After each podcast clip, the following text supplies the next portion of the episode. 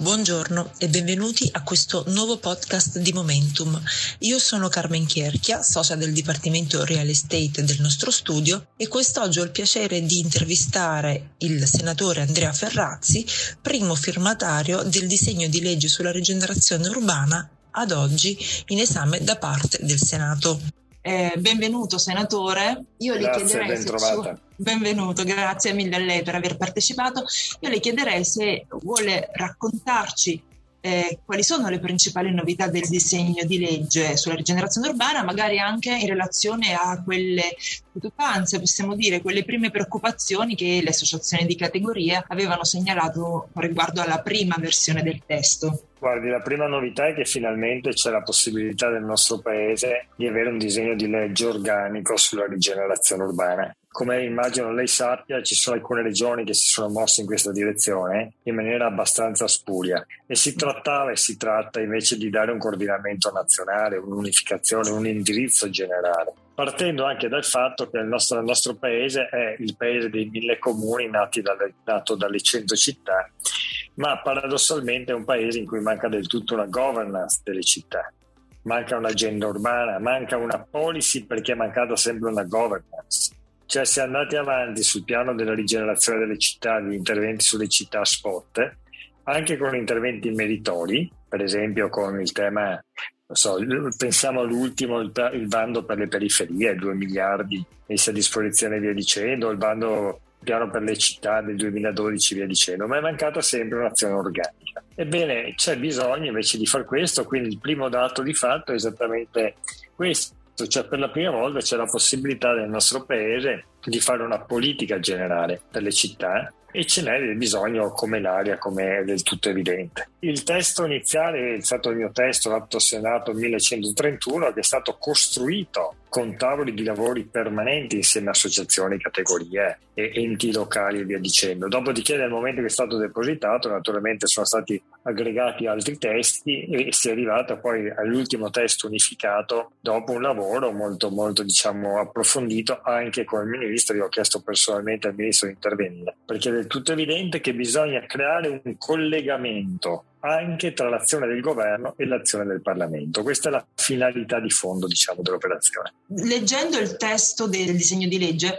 si nota effettivamente una spinta effettivamente innovativa.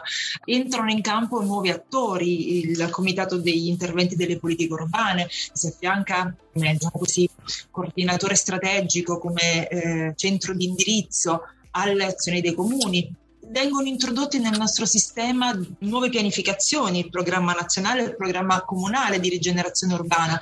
Ecco, tutte queste novità, secondo lei, eh, nella legge, come vengono previste in relazione alle strutture che già ci sono? Lei parlava appunto delle leggi regionali, sappiamo bene, la Lombardia, il Veneto hanno dato un contributo anche molto importante no? a livello normativo nelle proprie regioni, no? nei propri territori su questa, su questa normativa. Ecco, queste novità eh, ci sono dei meccanismi, diciamo così, di transizione per, eh, per il, la loro ecco, armonizzazione nel contesto normativo che è molto strutturato? Io ho voluto una legge molto semplice. Se lei va a vedere i capitoli che la definiscono, sono semplici, bridi titoli fondamentali. Il primo è proprio quello della, dopo le definizioni, per fare ordine lessicale a tutte le questioni di cui sta parlando e delle finalità della legge, c'è la parte proprio della governance e dunque dei soggetti istituzionali. Il mm. CIPU, cioè viene riattivato quello che era già stato pensato ma che di fatto non aveva funzionato, cioè il Comitato Interministeriale per le Politiche Urbane. Perché interministeriale? Perché l'abbiamo voluto sotto la presidenza del Consiglio dei Ministri? Perché di ogni evidenza che quando si parla di città si parla di una molteplicità di soggetti, ma non solo ministeriali, anche di tutte, lei pensi per esempio alle varie agenzie statali, pensi al demanio e non solo.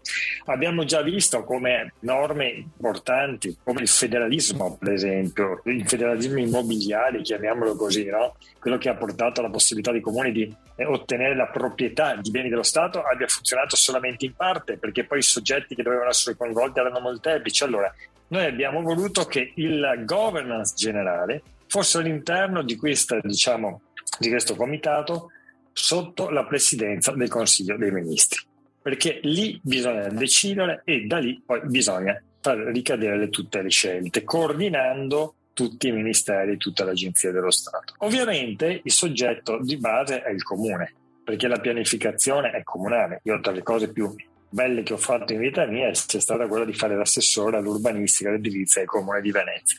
E ho proprio sperimentato con mano come la forza della pianificazione territoriale sia la competenza principale dei comuni, no? accanto probabilmente alle politiche sociali, diciamo.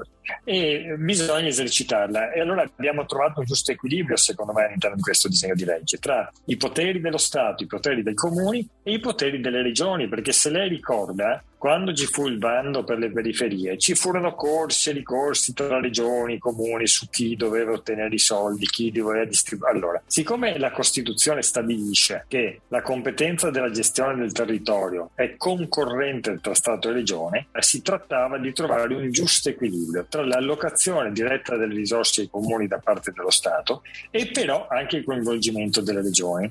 E la formulazione che abbiamo trovato con una diretta trasferire di quattrini, diciamo, da parte dello Stato alle regioni, ma anche ai comuni capoluogo, è un punto di snodo fondamentale, con, sotto un coordinamento peraltro del comitato, diciamo, della conferenza permanente Stato-Regioni enti locali, che gestisce la parte appunto diciamo, dei rapporti interistituzionali. La pianificazione del comune è fondamentale, però se lei vede la proposta nostra non è solo di pianificazione, è proprio di parte attuativa perché i comuni non hanno bisogno tanto di altri strumenti di pianificazione. La rigenerazione urbana deve essere fatta con velocità, perché si tratta di recuperare non solo le periferie, ma anche i centri urbani, i centri storici, anzi dirò di più. Ormai le periferie hanno superato la dimensione topologica geografica e sono entrate in maniera trasversale nei centri urbani e nei centri storici e quindi si tratta di lavorare affinché ci sia un vero recupero. E il vero recupero ha bisogno di velocità, di snellezza, di piani operativi, di piani attuativi e quindi c'è una grande spinta in questa direzione affinché i piani siano veloci. Naturalmente c'è una intercorrelazione stretta tra questo provvedimento con i provvedimenti diciamo contro il consumo del suolo di cui il nostro, il nostro paese purtroppo è ancora privo a livello di normativa nazionale perché è del tutto evidente che nel momento in cui tu sviluppi una politica reale di rigenerazione urbana sviluppi indirettamente, a volte anche direttamente, una politica di diminuzione del consumo del suolo. Ecco, il tema della rigenerazione urbana è un tema eh, fondamentale, importantissimo. Le nostre città necessitano di un ripensamento che vada anche nel senso della semplificazione delle procedure. Noi operatori tutti i giorni ci scontriamo con un apparato burocratico che vuole magari ecco, sostenere le iniziative imprenditoriali, però a volte si trova ingabbiato in una eh, confusione normativa, in una confusione di prassi. E in questo contesto, ovviamente, spesso poi che, cosa sono, che chi viene penalizzato? Viene penalizzato proprio il territorio che magari ha delle iniziative che alcuni, eh, o le associazioni locali o degli imprenditori sono portavoci di buone iniziative, però non si riescono a realizzare, soprattutto sulla rigenerazione. In questo senso, eh, quindi il fatto che il territorio è al centro si nota no, dell'attenzione politica, eh, noi mm, sappiamo che ci sono diversi disegni di legge in corso di elaborazione, tra tutti quello quello sulla, oltre a quello sulla rigenerazione, quello sul nuovo testo unico dell'edilizia. Ecco, questa norma, le norme di cui il disegno di legge sulla rigenerazione urbana di cui lei è primo firmatario e le altre iniziative, come si coordinano? Le altre iniziative legislative ovviamente. Innanzitutto noi abbiamo inserito degli articoli esattamente per rispondere alla sua questione, cioè quella della semplificazione e della velocizzazione, anzi più di due.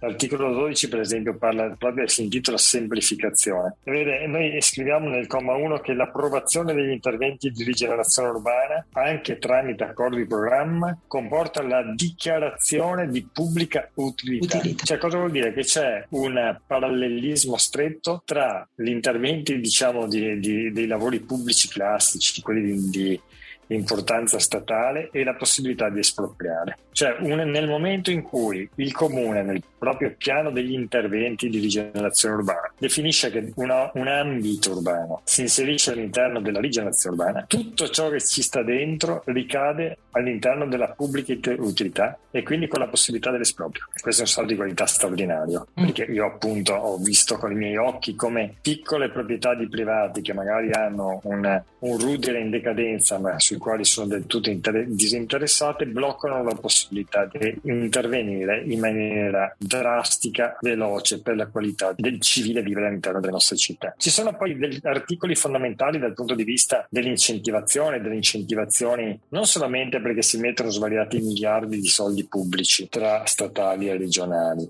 ma anche perché si permette l'abbassamento della tassazione locale, o meglio ancora, si pensano le tassazioni locali e si definiscono e si piegano alla qualità dell'intervento. Non più oneri di urbanizzazione primaria e secondaria, costo di costruzione a prescindere di ciò che si fa, ma a seconda di ciò che si fa. Devo bloccare le operazioni che non hanno validità pubblica qualità dell'abitare, al di là del fatto che vengano pianificate diciamo, dal pubblico e dal privato, attuate dal pubblico e dal privato, e deve invece incentivare tutti gli interventi di qualità e quindi il costo di costruzione può essere anche abbattuto. E poi rivediamo anche gli indici di, di, di, di densità, di densità urbanistica, le altezze, le distanze, perché vede, bisogna dare anche un po' di eh, come dire, strumentazione reale ai comuni per fare le cose a seconda dei singoli contesti. Ovviamente mm. nella valorizzazione del centro storico, nella salvaguardia dei centri storici, ma anzi proprio per questo